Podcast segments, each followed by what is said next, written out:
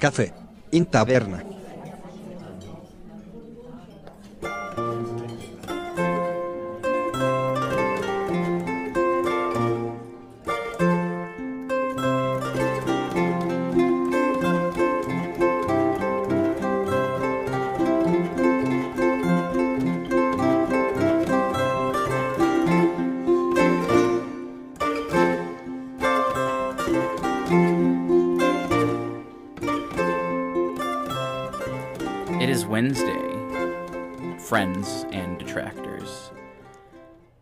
Another weary Wednesday, and yet here we are to discuss the news in the papers.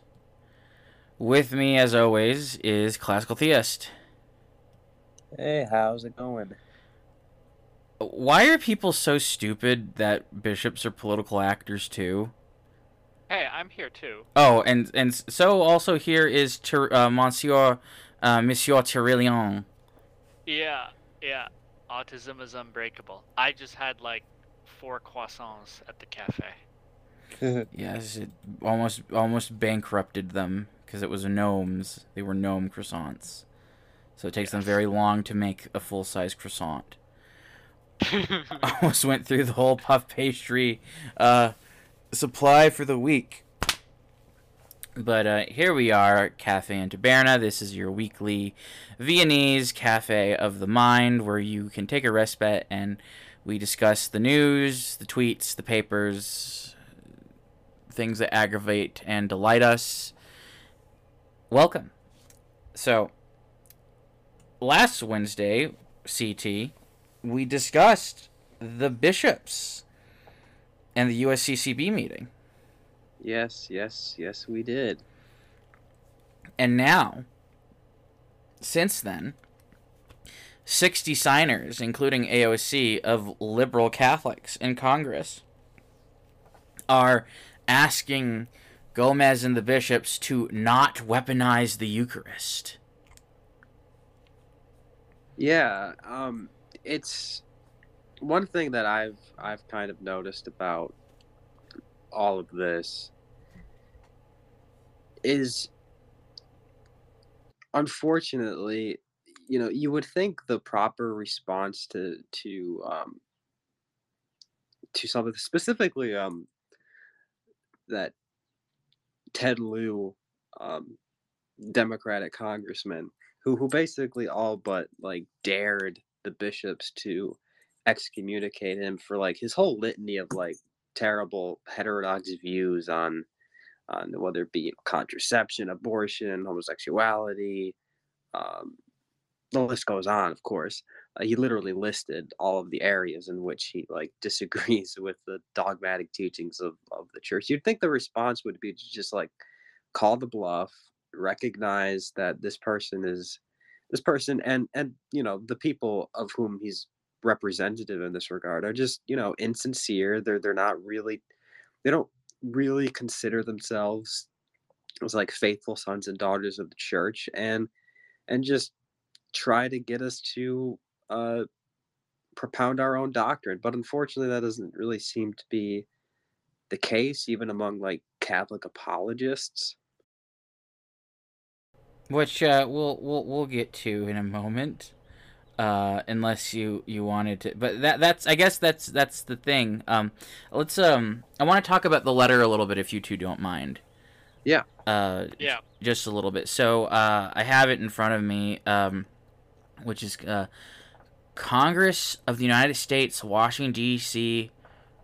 two zero five one five statement of principles, June eighteenth, twenty twenty one. Now, first of all, before you read this letter, I want to point out one thing. It really sounds like that they had clerical help writing this letter. yeah, there were some Like this letter sounds eerily similar to like the same kind of Jesuitical, you know, rhetoric that, that we've been subjected to by the likes of whether it be you know, American Magazine or just, you know Father Martin himself, etc. I really think that they Massimo they, like, brought on yes Massimo Faggioli. on, like probably like old uh, lib cath Jesuit warhorse clerics to like help them draft this. I really think so. But No, yes, yeah, carry on. No, yeah, completely. I'm not going to read the whole thing, but I'm just going to read some highlights. Um, you know, so uh, the letter opens as, as Catholic Democrats in Congress, we are part to be a part of the living Catholic tradition, a tradition that unfailingly promotes the common good, expresses a consistent moral framework for life, and highlights the need to provide a collective safety net to those individuals in society who are the most vulnerable. And so, uh, next paragraph it says we're. I don't even think they've written this letter. Like, No, mean, they didn't. I mean, I think this was entirely because do we really think that people like E- AOC even like know about the significance of the word "living" in that phrase? Uh, no. Um, I, I kind of. So they they did. Does did. AOC even go to church? And she goes to mass. She go. I don't know where she goes to mass. I, I I don't. I actually don't know that. She might not. Probably every now and then. To make an appear, uh, uh, you know, for like All Souls Day, so that all the abuelas in her district that she can fool them. Ah, Alexandria, you are here. Yeah. So we are committed to making real the basic principles that are at the heart of Catholic social teaching.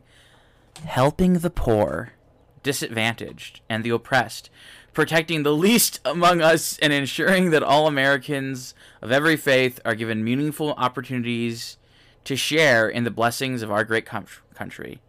This commitment is filled in different ways by legislators. By reducing rising rates of poverty, child poverty, increasing access to education, pressing for universal health care, recognizing the dignity of all humans, repairing long standing racial and gender inequalities in our society. Each of these issues challenge our obligations as Catholics to community and helping those in need.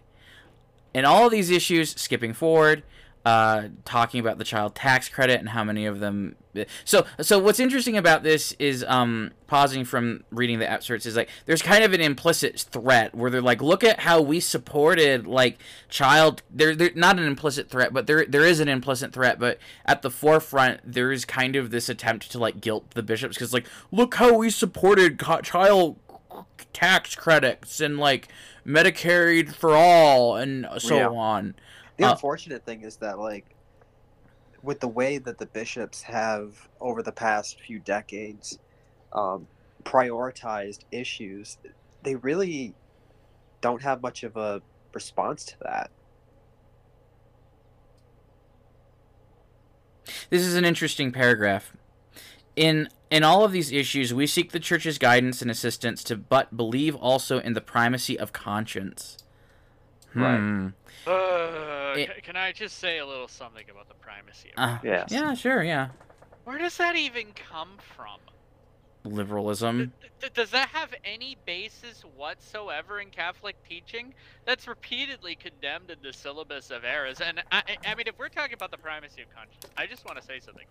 The primacy of conscience for me, my conscience tells me to be a vigorous eco-fascist white nationalist, um, and also a perennialist. So I, I, I don't know, man. I, I, I don't think conscience is a particularly meaningful Yeah, Right. but the rebuttal to that, Terilien, is that uh, Fratelli Tutti is more magisterial than the syllabus of errors.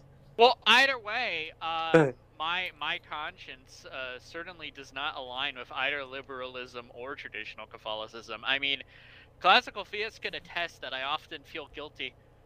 What if what what, what if God is angry at me because I I'm I'm Catholic and I don't worship Odin, and um.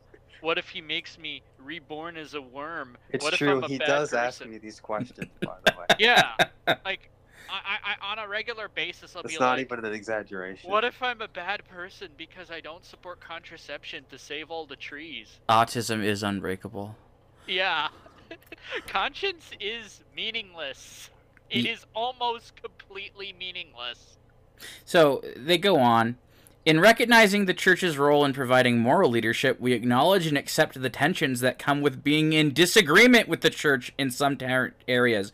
We acknowledge and accept the tension of being flagrant dissenters and heretics.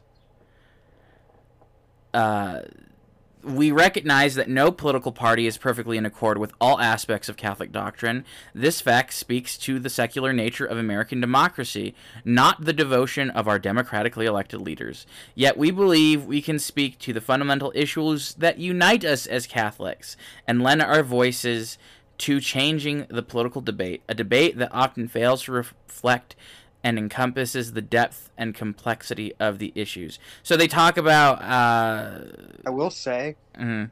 this is a little bit more refreshing than the route Pelosi used to take, which is to say that, uh, well, St. Thomas Aquinas uh, used Aristotelian biology to say that life actually begins. Like, you know what I mean? Mhm. Uh, At least they kind of acknowledge that their stance on this is like cannot be reconciled with Catholic orthodoxy.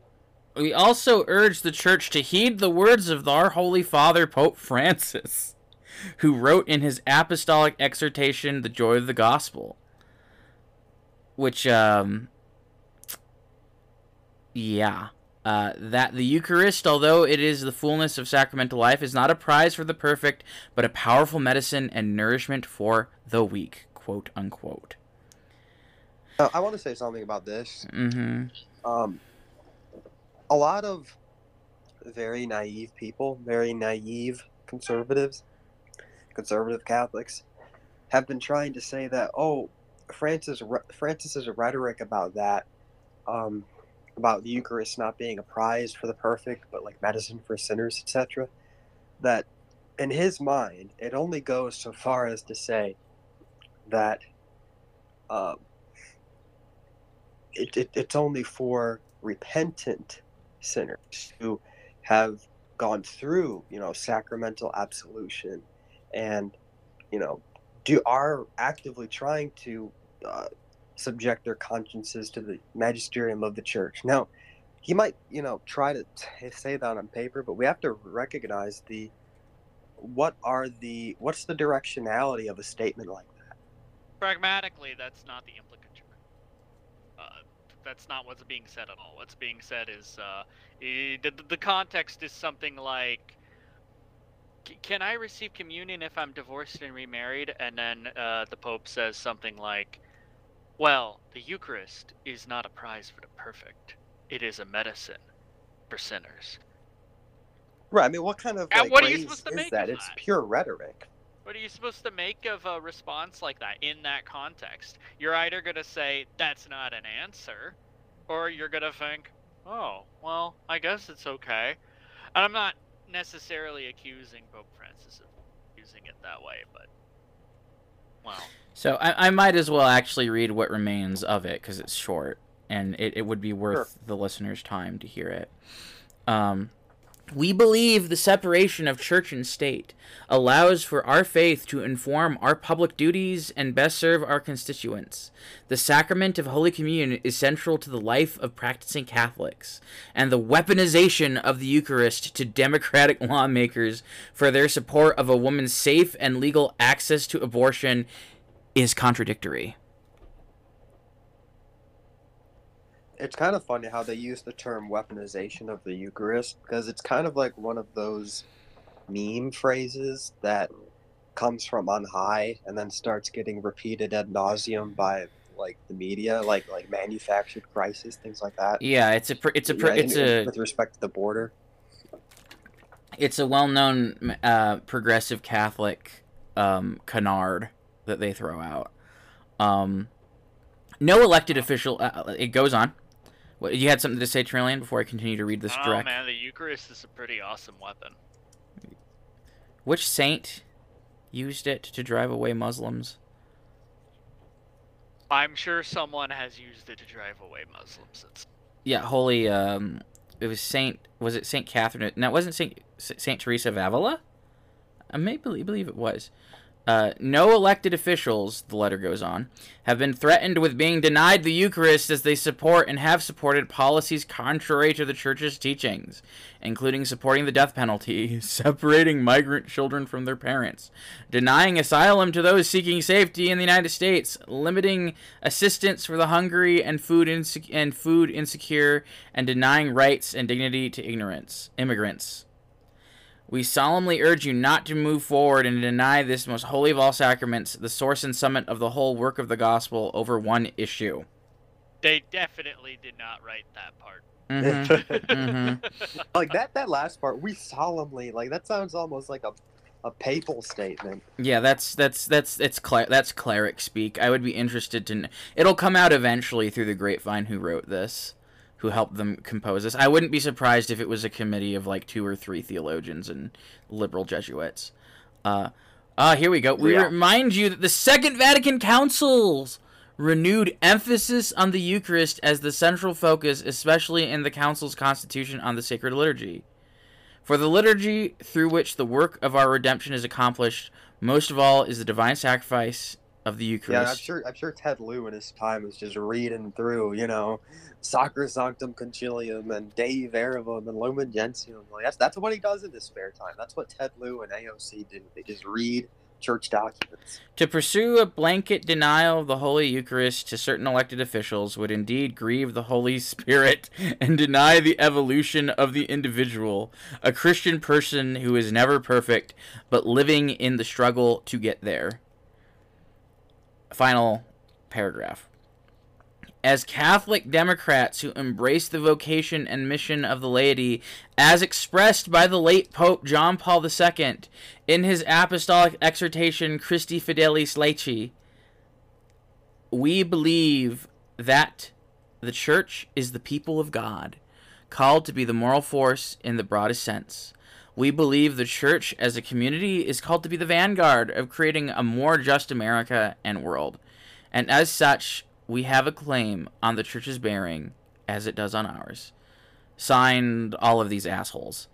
Um, John Paul II invoked his infallibility in Evangelium Vitae to condemn precisely their stance on abortion. Yeah, this is so. This is this is more progressive Catholic obfuscating all of these appeals to Vatican II and JP two and the Pope are meant to basically try to be used as a rhetorical cudgel against conservative Catholics, um, in criticizing them. Um, it's it's completely hollow. Pe- it's a completely hollow they- statement. Go ahead. And they succeed in doing that.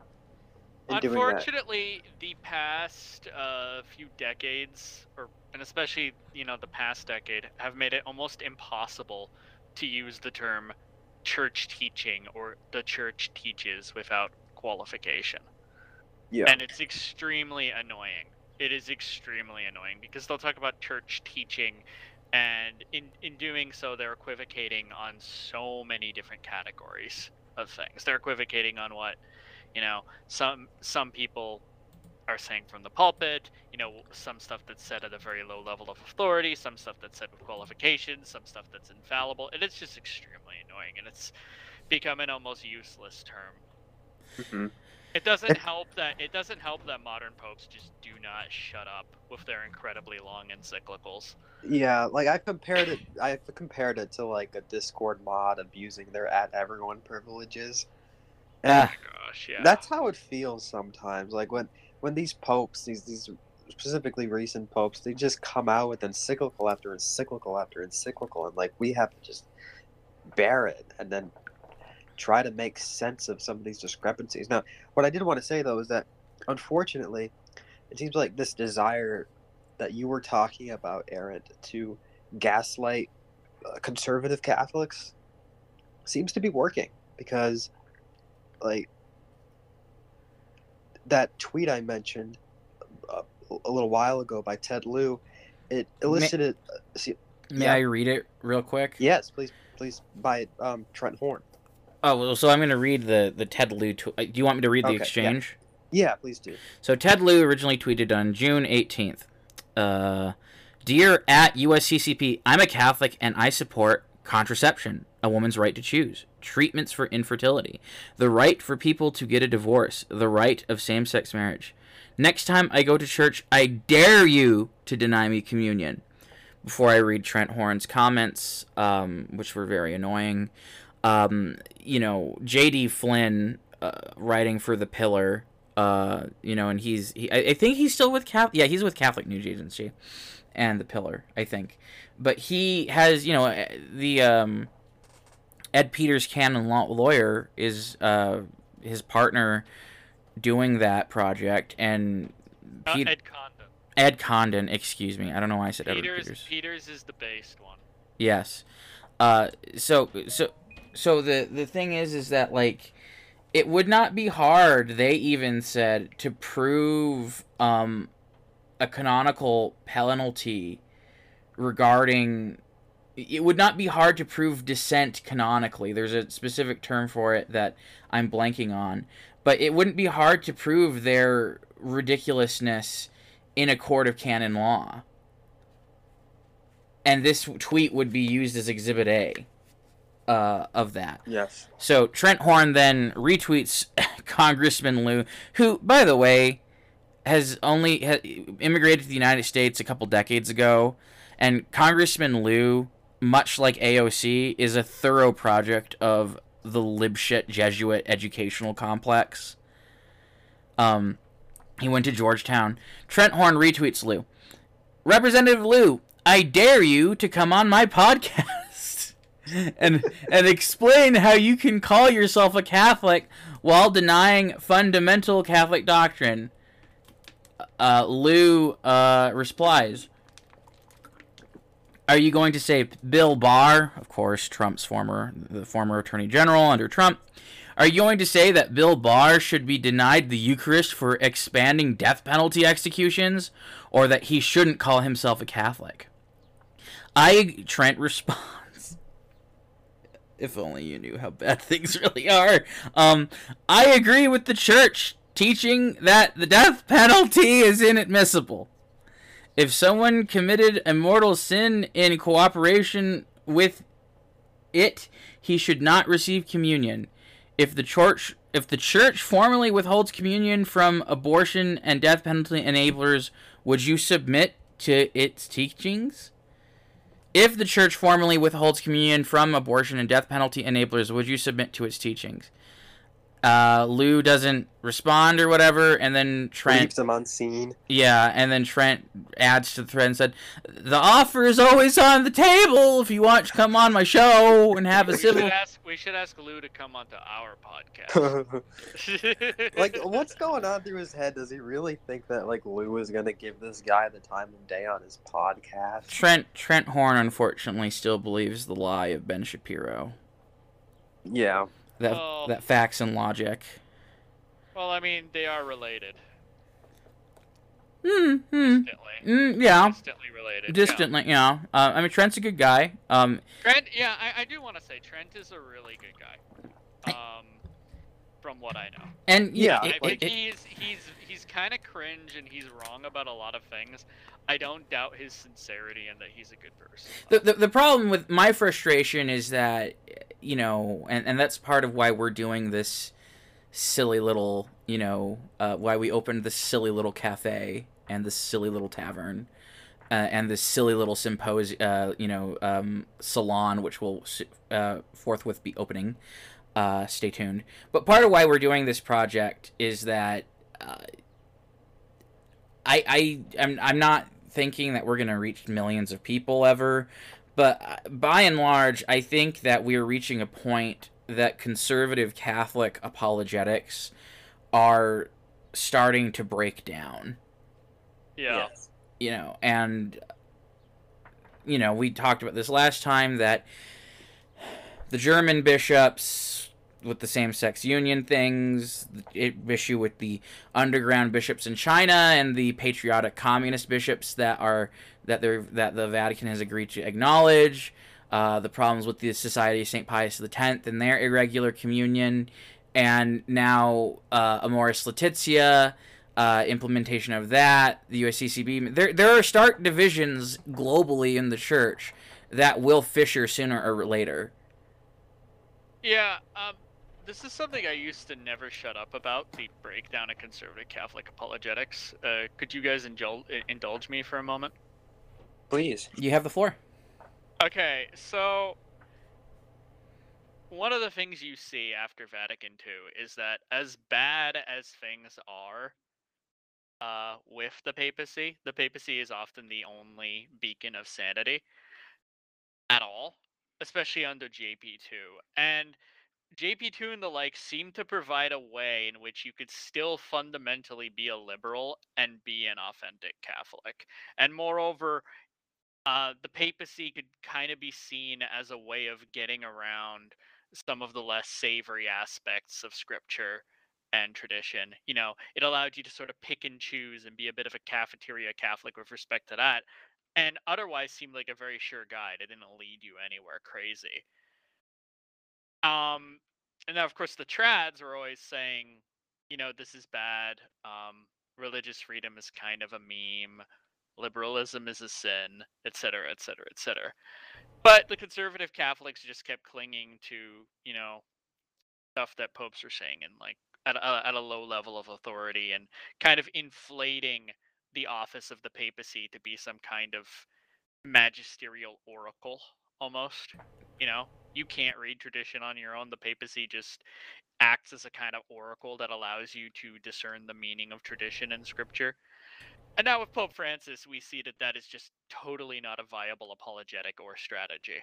And you know, there's some people like you know Raymond Arroyo, EWTN, um, the Papal Posse there, um, Father Murray, Murray And and the- Murray. the other guy. There, there was a time when I feel you could legitimately say to someone with a straight face, "Oh, if you become a Catholic, uh, the Pope will do all your thinking for you. You don't need to like deal with any kind of uncertainty or anything like that." Well, I mean that that's not even like the so-called mental slavery that like the ultramontanists advocated. They still advocated for reading the bulls. Yes.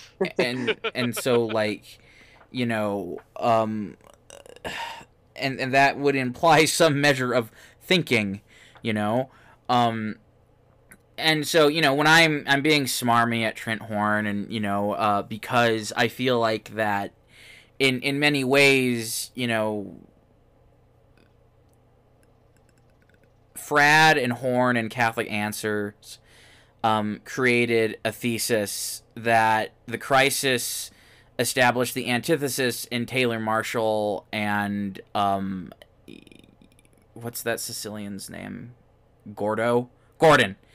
And um, this is a bad thing because there won't be any good synthesis from this. It's just, you know, bad noise all around. The red pill poisoning on the one hand with, you know, the, the Marshalls and the so ons, and the very, very bad normie conservative ground that Horn and Fradd are trying to are trying to tread. Um, and so like it's very annoying to me where it's like you're implying that so this actually happened to me once is I had there was a um a, a seminarian who was uh, I was at uh, some Catholic function or whatever, and there was a seminarian, and we were talking, and I basically was just like, you know, yeah, I, I think the death penalty is completely admissible and even necessary. Uh, and, you know, I had read all the arguments on both sides, had done my homework as far as I had cared to, uh, and he basically called me a heretic to my face. and this dude had been a convert for like less than five years, I think, and was already entering the seminary. Yeah, this this kind of thinking, this kind of magisterial positivism is very, very, very popular with the converts. And uh, he was just because they because they come from a, a, a place of magisterial anarchy. You know, Protestantism, and it's a place of magisterial anarchy, and you, you the papacy, and you're like, oh, well, the picking and choosing is no longer uh, entirely down to my own conscience, so it's not complete chaos. Sorry for interrupting. No, that's good. Uh, it, it, but but it's one of those things where it's like it's not. It's like if you want that type of certainty, then why don't you just become a freaking Mormon? Okay, like that's actually what you're looking for. And you know this idea of the oracular pope is so toxic and bad. Um, and so anyway, so this guy, um, I told him Edward Feser, blah blah blah, and he was just like, "Oh, and, and basically he was like incensed that anyone who was like a known conservative Catholic commodity that any Catholic philosopher would dare oppose the popes on the death penalty. Well, if and I'm not daring him at all, but if the Pope is really so serious about it, he would attach a theological censure to his position. There's there's things that have been solemnly defined that even with that censure would outweigh it. yeah. you, so we know that execution is licit. The church has told us so, and so it's like, you know, frankly, from Trent Horn, I, you know, all of the good that he has done, the his decency as a human being, I don't appreciate the implicit sanctimony of saying that I am a sinner or a heretic. I am a sinner, but I am not sinning by believing that the death penalty is admissible in certain circumstances. It's been so significant. Uh, For of the goodness funny, sakes. Okay, yeah, go ahead. One of the funniest things is Trent Horn, you know, replied with a an attempt at a reductio ad absurdum, as if he didn't know who he was talking to, saying, uh, you know, well, do you support the death penalty for even like nonviolent crimes, like, um, yeah. like sexual sins, uh, gay sex, uh, blah blah blah, heresy, robbery, and a, and a bunch of us were just like, Yeah. yes, yeah. I mean, you know, Saint Alphonsus Liguori says that God actively wails the death of certain criminals. And here's another thing about this. Um, you can kind of use their own logic against them because one thing that they're very fond of reminding us uh, is that um, I think they get this from Donum Veritatis or something, where it says that it would be a mistake to think that the church could habitually err in her prudential judgments.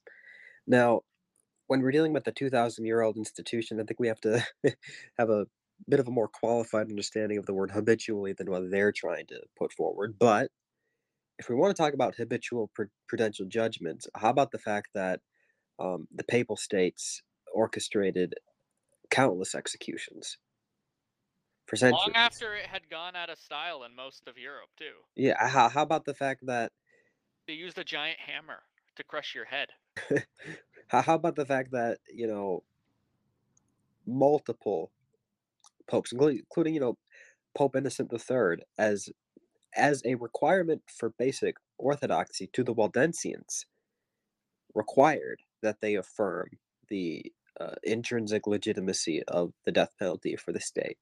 You know, and this is even in you know I think Pius the Twelfth was a- actually gave some of the most elaborate and um, uh, sophisticated arguments in favor of the death penalty. It's also implicitly in, in Casti Connubii as well under Pius the Eleventh. So, and it's you, I, unanimous consent of the fathers in their interpretation of Scripture. Read Scripture itself. Like where uh, Scripture doesn't say that it is a violation of human dignity. Scripture says that, in fact, because of human dignity, the death Yes. penalty is instituted.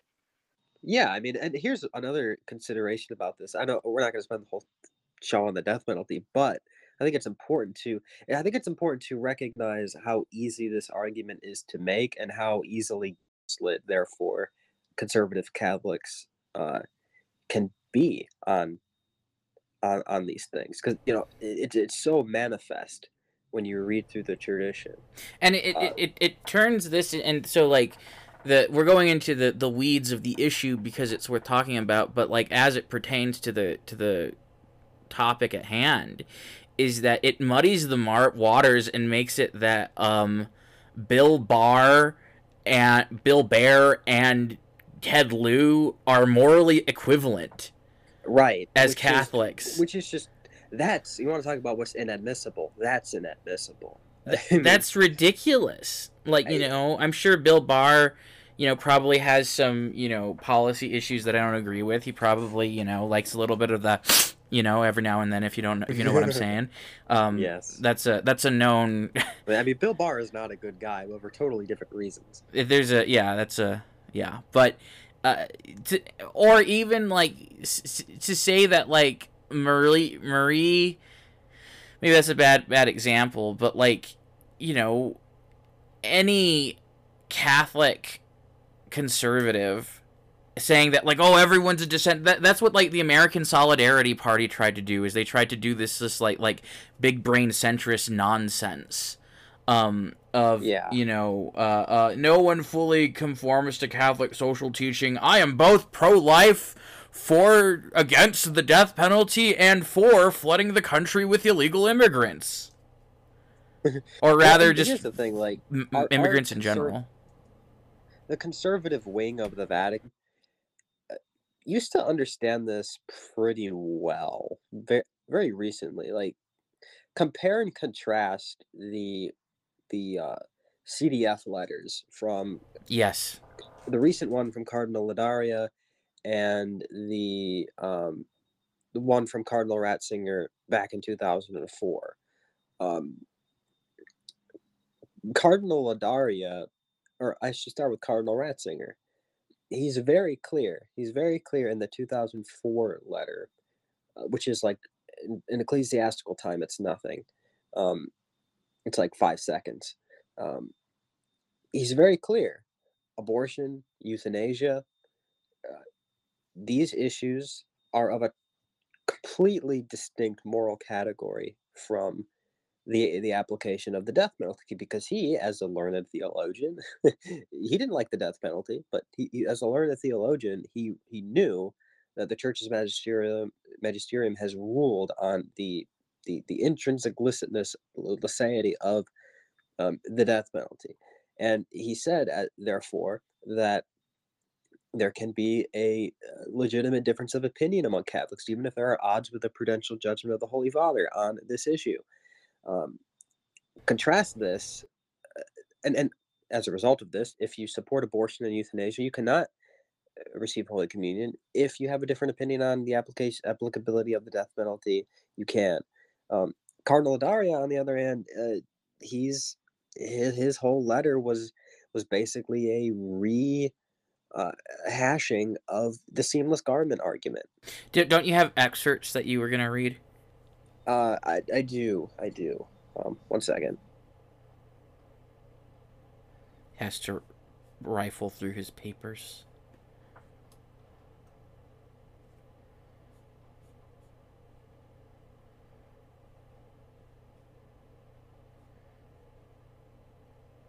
If I may, Yeah. you know, one of the points they'll make is that you know our our detention methods are are a lot better now, so we just don't need the death penalty. The fact that it, it was believed that the death penalty that, that- justice is seen traditionally as retributive aside let, let, let's just hmm ignore let's just get past that. Um have these guys heard of countries like south africa where the prisons are so overcrowded that a man who literally baked a baby alive in an oven to get money out of their family only got nine years All right, I got it. it's Um, ridiculous Exactly. So, Cardinal Ladaria, he, here are some experts excerpts from him. He says, given its possibly contentious nature, um, the bishop's document could become a source of discord rather than unity within the episcopate and the larger church in the United States. And he went on to say that um, the discussion among the bishops would be best framed within a broad, the broad context of worthiness for the reception of Holy Communion on the part of all uh, the faithful, rather than only one category of Catholics, reflecting their obligation to conform their lives to the entire gospel of Jesus Christ as they prepare to receive the sacrament. Um, now, com- compare that like progressive gobbledygook rhetoric to uh, the clarity of Cardinal Ratzinger. And he says, hmm uh, not all moral issues have the same moral weight as abortion and euthanasia. For example, if a Catholic were to be at odds with the Holy Father on the application of capital punishment or on the decision to wage war, he would not, for that reason, be considered unworthy to present, help, to present himself to receive Holy Communion. While the Church exhorts civil authorities to seek peace, not war, and to exercise discretion and mercy in imposing crim- punishment on criminals, it may still be permissible to take up arms to repel an aggressor or have recourse to capital punishment.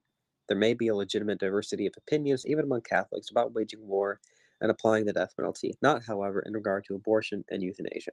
which which means that it makes you an asshole to imply that your interlocutor is a heretic for supporting Exa- the death yes, penalty. Exactly. Um, to I'm just using that very blunt language because I it's something that you know I've complained to, to both of you in our private conversations that how much I hate, I I hate, I detest, Christ, you know, theological sanctimony. You know, And they're trying to be clever. Like they're throwing their fellow Catholics under the bus just to be clever. Yeah, and it's like okay, like Ted Lieu is your enemy. Someone like uh you know, as Edward Feser is not your enemy. Yeah, Ted Lieu is your enemy. And that part of the way this works is it's like you want to be an integralist and read Carl Schmitt. All right, MFer, friend enemy distinction. Do that. How's that for lesson number 1? You hurt your enemies because they are the enemies of God and you help your friends in trying to overcome the enemies of the good, the true and the beautiful. yes. And this That's- does go ahead. No, I'm just saying that was well said. Yeah. So, but these people don't they don't get it. Um and uh the once more to restate, you know, our our thesis as, you know, we kind of sit here caffeinated is that we are saying this stuff because shit's to get a lot worse and unless you're cultivating the right mindset mindset to have mindset, mindset. you're you're you're going to you're going to become a transsexual Orthodox Presbyterian or something.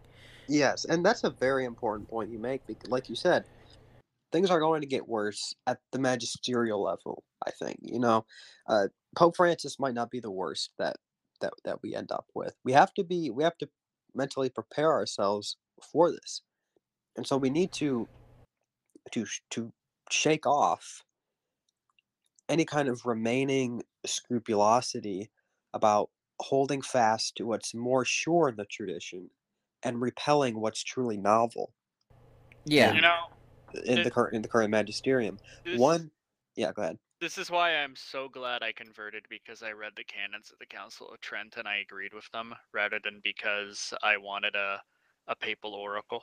Yeah.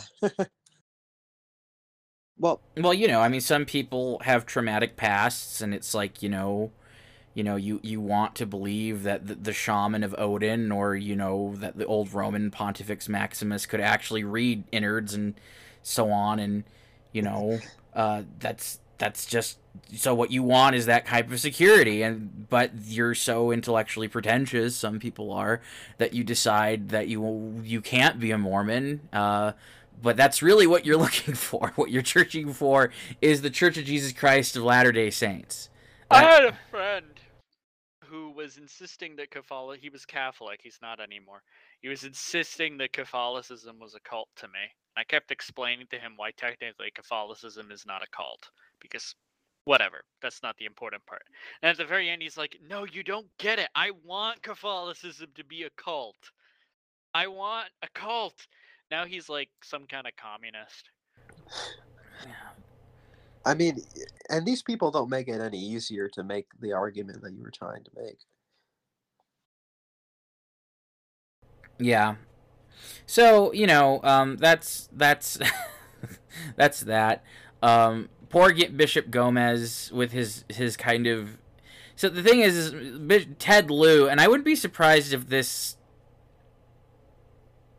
Taiwanese American quote unquote congressman um did this on purpose or maybe it was it was a it was a you know a moment of rage on Twitter where he just felt like lashing out at the USCCB. I mean, this was probably that too, honestly. Yeah. Um Ted Lieu on Twitter notoriously doesn't have any impulse control. um it's very uh, uh I'm sure people from the mainland would have something to say about the Kai character of the Taiwanese, but uh that's not my my dispute. They they can hash that out among themselves. I'm sure that there's pious Orthodox Chinese Catholics living in the underground church that would love to see, you know, Ted Lieu live a day in their shoes. Um, but he wouldn't because he doesn't believe what they believe. Um, so, so another thing to point out before I go to talk about Gomez's statement is that um, J.D. Flynn on at the pillar, and once again for the Peanut Gallery, uh, Flynn and Condon and so on are good sources for the news. Uh, I do not have much use for them. Uh, I wish them well. God bless them. He's got very lovely children. Uh, but other than that, I don't have much use for them beyond the news and the, the, the decent ish job of reporting that they do. And uh, for the, you know, the um, conventionally Orthodox conservative Catholic perspective that they offer. Um, and so, uh, but but Flynn, you know, said in his uh, roundup at the Pillar yesterday that you know the media. We talked, we discussed this last Wednesday that um, a lot of people thought that this was about Joe Biden, that this was just all about Biden, Biden, but um, there's a broader. So so yes, it is true that Archbishop Gomez has had an adversarial relationship with Joe Joseph Robinette Biden, uh, the East Indiamen, uh, since 2000 since he was with Barack Hussein Obama. Okay, uh, do you remember when all the boomers in talk radio would love saying Barack Hussein Obama? The more I think about it, the more I think it's it's all the more warranted that they can kept harping on that. Barack Hussein. Um, you know what's really funny is like before they killed Gaddafi, Gaddafi basically like called Obama his little brother and stuff. and like Gaddafi would, I think he talked in because you know Barack. I believe this is true. I don't know if my Quran lore lore is is uh, uh, up to date. Excuse the parenthetical. Okay, we're chatting in the cafe. We'll get to the topics shortly. Okay, we've got enough time. Uh, but uh, Barack was the name of the donkey that Muhammad flew to Jerusalem on, right? Is that true? Or is that or is that uh, apocryphal? I mean, uh, Jamie, uh, th- that's actually worth looking. Rock, donkey, Muhammad. I have my tablet right here. It was called Yafur. Yafur. Yeah. Where do I hear this then? That Barack's name comes from the. I don't. I don't. I that that that disenchants. Well, Barack Barack means lightning. Okay. So It's actually a pretty cool name. okay, yeah, that that that's to be named Barack. Yeah, I mean, I thought that he was named after Muhammad's donkey. No, he's uh he's uh he's named after lightning. Someone lied to me. I feel so betrayed, and I don't know by who. I have to uncover this. I mean, you know how things work on the internet. You know how information spreads. Yeah, Give him a telephone. I just had to pop my neck in, in, in agony. Um, but anyway, yeah, so Gomez has been an adversary of Biden since uh, the Obama administration. That much is pretty clear to me. Um, and, uh, but as uh, you know, the Pillar guys, com- meaning J.D. Flynn, basically, uh, points out, um, the whole thing about um, what the USCCB were talking about, this whole thing about a Eucharistic revival, is it seems like the pandemic, I hate saying that word, and the lockdowns basically made the bishops reflect on how very few Catholics believe in the res- in the in the real presence. Uh, you know that this is a catechetical crisis, and so really, Gomez is you know th- this whole deal with Biden um, co- goes together with the package of people of the bishops wanting the the laity to return to mass once the lockdowns are over. Uh, yeah, that's probably why it was able to get so many votes. And you know, and part of that also, you know, if you want to look cynically about it, that that relates to money. Um, Mm-hmm. you know, the more asses that you have sitting in a pew in church, the more uh, people there will be uh, The dropping. more you get for your that what do they call it? That now that used to be called the bishop's appeal, right? yeah, something like that. And now it's called like the Catholic something appeal. So the Catholic appeal, because bishop everyone hates bishops. ever since of McCarrick. Um, and so you know um, that that's another thing to keep in mind. Um, and before we you know we kind of close the the the the de- the the demon rat um, saga. Um, sh- uh, Gomez is Demon rat. the Gomez's you know statement was kind of meh, and he was basically like, you know, we voted overwhelmingly on a document teaching about the beauty and power of the Eucharist. In November, the bishops will gather to discuss the document draft. The Eucharist is the heart of the church and the heart of the lives of our lives as Catholics. All true, all true. Amen, amen. Uh, in the Eucharist, Jesus Christ himself draws near to each one of us personally and gathers us together as one family of God and one body of Christ. Yep, yep, that's right. That's right, Your Excellency. As bishops, our desire is to deepen our people's awareness of this great mystery of faith and to awaken their amazement as this divine gift in which we have communion with the living God. That is our pastoral purpose in writing this document. I invite everyone in the church to pray for the bishops as we continue our dialogue and reflections. I pray that it this will be a time for us all in the church to reflect on our own faith and readiness to receive our Lord in the Holy Eucharist. And um, some people think that this was kind of in response to Lieu's threat uh, tirade. Um, and you know this goes back to the fact that you know bishops don't want to enforce the norms of Catholic orthodoxy through canonical penalties.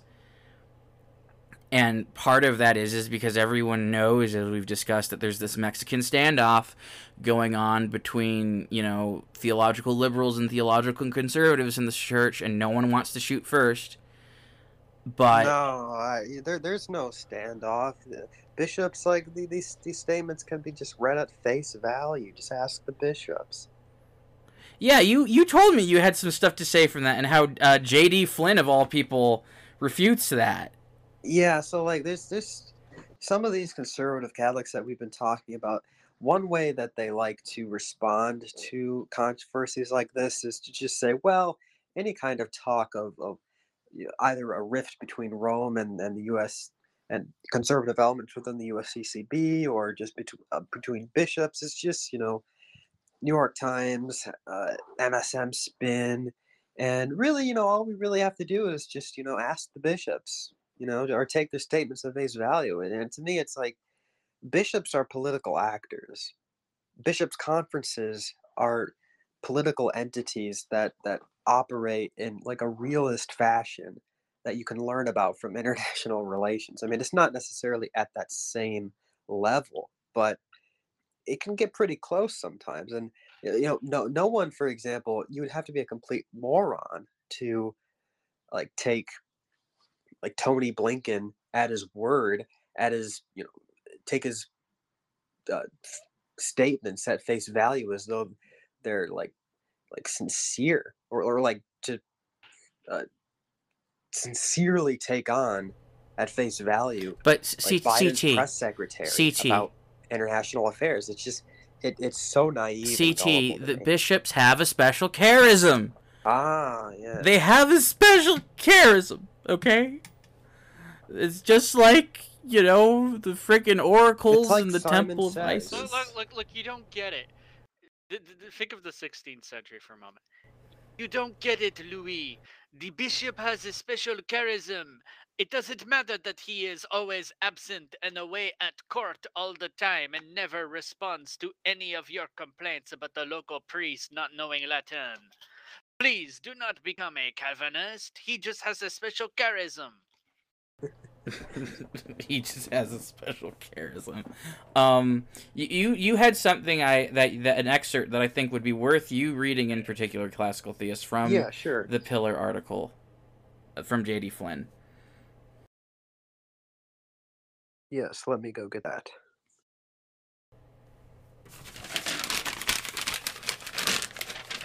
I have to rifle through your papers.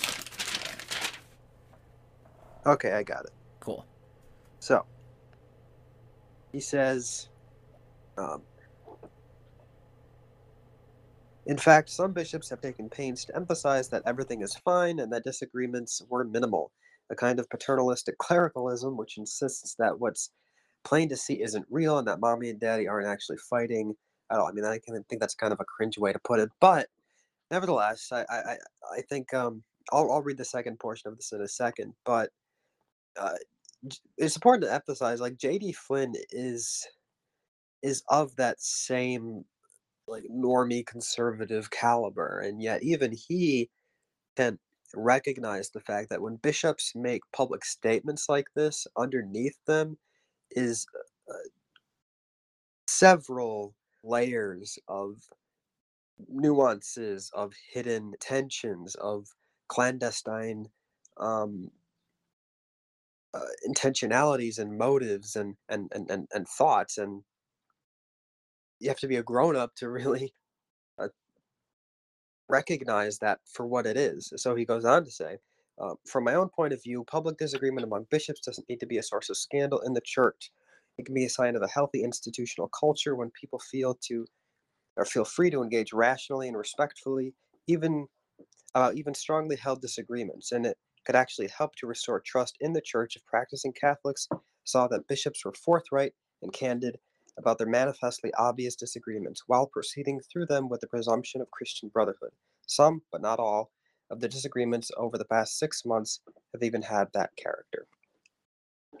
So some where I agree with with with you know, um, good old Colorado Flynn, is that you know with this take that there are obvious divisions and that ultimately you shouldn't be squeamish about the bishops discussing these things like uh, bloody adults Right? but what I do disagree with is downplaying how stark some of these divisions are.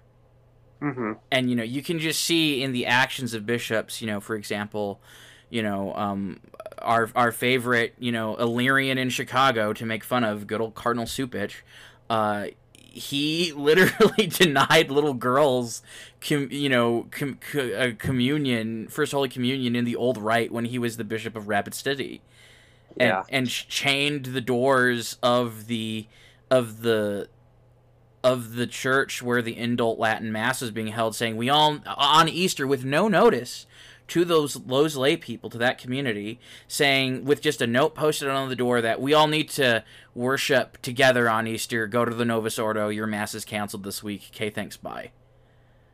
Yeah. What was this? Uh, this was years ago when Cupich was the the bishop of Rapid City in South Dakota, I believe. Was he And there are allowed people- to do that? I mean, they don't give a shit about canonical compliance. Ed, Ed, that is Edward Peters himself has talked about that. That's part of the crisis is that no one gives a damn about canonical crisis. Mean, And- realistically, how's it gonna be enforced? Are you gonna take a gun to his head?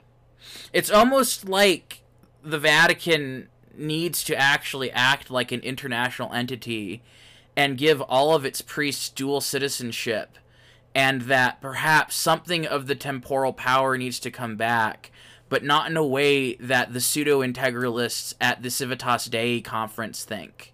If I may, and this is something I've talked about before, Uh-huh. one of the issues in the church is that, you know, we know that there's a shortage of priests, right? Priests are hard to train, bishops are hard to train, um, and they're definitely hard to train well. Now, if you have coercive power and you can just, you know, put a gun to their head when they're doing something wrong, it's not that big a deal when they go off the reservation because you can just put a gun to their head. Now, if all you can do, on the other hand, is fire them or laicize them, that becomes a bigger problem because that means you might not be able to replace them. Yeah, It's, it's a fact. Just saying. Yeah. It's it's there's there's a lot of different things to think about and I, I think that the the involvement of, you know, lay members of the church that were members of the church in insofar as being like a part of minor orders of being like beadles and sacristans and stuff and men being involved is definitely an element to this. Um uh to to how but you know, no one wants to hear this uh and everyone would rather go to the Civitas Dei conference and navel gaze about uh, the coming Guadalupe imperialist state in in and the North American super Catholic power that will one day sanctify the world and blah blah blah. Well, it's like Not it's like if you take IQ the statistics. if you take the naivete that we were just talking about uh, seriously, you would have to basically conclude that Cardinal Cupich really was just interested in the unity. You know, like like right. He, that you yeah he you does he doesn't have like an ideological hatred of the Latin Mass and what it stands for. No, no, no. He just he just wants everyone to you know go to the same mass. And this frankly creates this like bipolar schizophrenic Catholic posture where, you know, you're solemnly nodding your head at Cardinal Cupich in Chicago, uh, you know, with his statements, or, or rather Bishop Cupich in Rapid City with the way he treated, you know, like solemnly nodding your head, yes, yes, I'm a, I'm a, I'm a Catholic, yes, I'm Orthodox, and I'm I'm the real traditionalist. It creates this kind of Catholic schizophrenia where you're you go to Rapid City under Bishop Cupich back in the day and you solemnly nod your head. Like yes denying these little girls communion in the old rite is is completely justified. We are all united as one. Yes yes I am a trad. I am a trad. I am a consistent Catholic. I am nuanced. I am logical. Yes yes I am nuanced. I am logical. I am consistent. And then go and you move to San Antonio under Bishop you know Gomez uh, Gomez back in the day, and he cans all of the liberal cat ladies in the chancery and starts imen- uh, uh, allowing people to say the Latin Mass and implementing Summorum Pontificum. Uh, you're like, oh yes, this is good. This is consistent Catholicism. Yes, I agree with the bishop's decisions. I'm a trad. I am logical. I am consistent. I am nuanced. And if you get involved in Catholic life, people are just gonna think that you're a that you're bonkers. Exactly. where it's just like this dude was in South Dakota and he was like a trigger man for Cardinal Cupich, you know, muttering about nuance and logic while he, you know, fastened the change to the Latin Mass parish's doors on Easter morning. And then he moved to San Antonio and he's cutting the ribbon for the grand opening of the Latin Mass parish that Gomez opened up. What the hell? Yeah, I mean it, it, it totally defies. Content is what's important, not structure. Yeah. Sorry. No, that yeah, was no, important. it, it, all- it really does.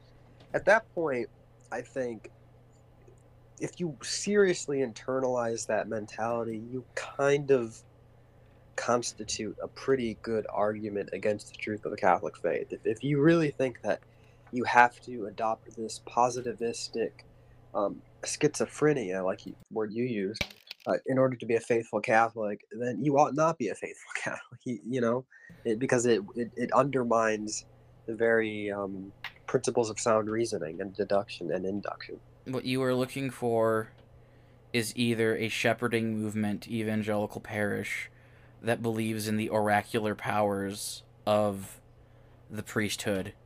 Don't question how you find it. God just talks to you and you figure it out that you're a priest.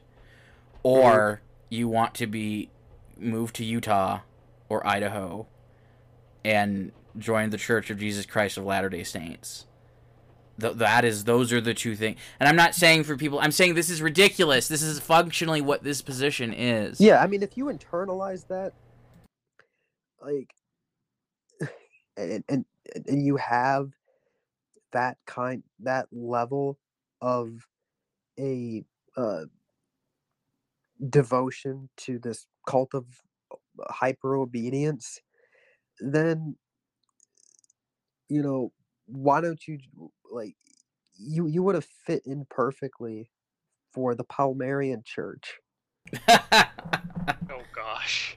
The Palmarians. yeah go go research the palmarian catholic church to get you know to see who one of the there are technically two anti-popes one in kansas one in palmyra spain um but Is the one in Kansas Pope Michael?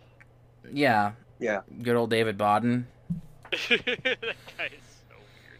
I I I frankly think that Pope Michael's posture is more sane than this hyper rigorous magisterial positivism. We're gonna have to devote it like um, a whole um, topos to that.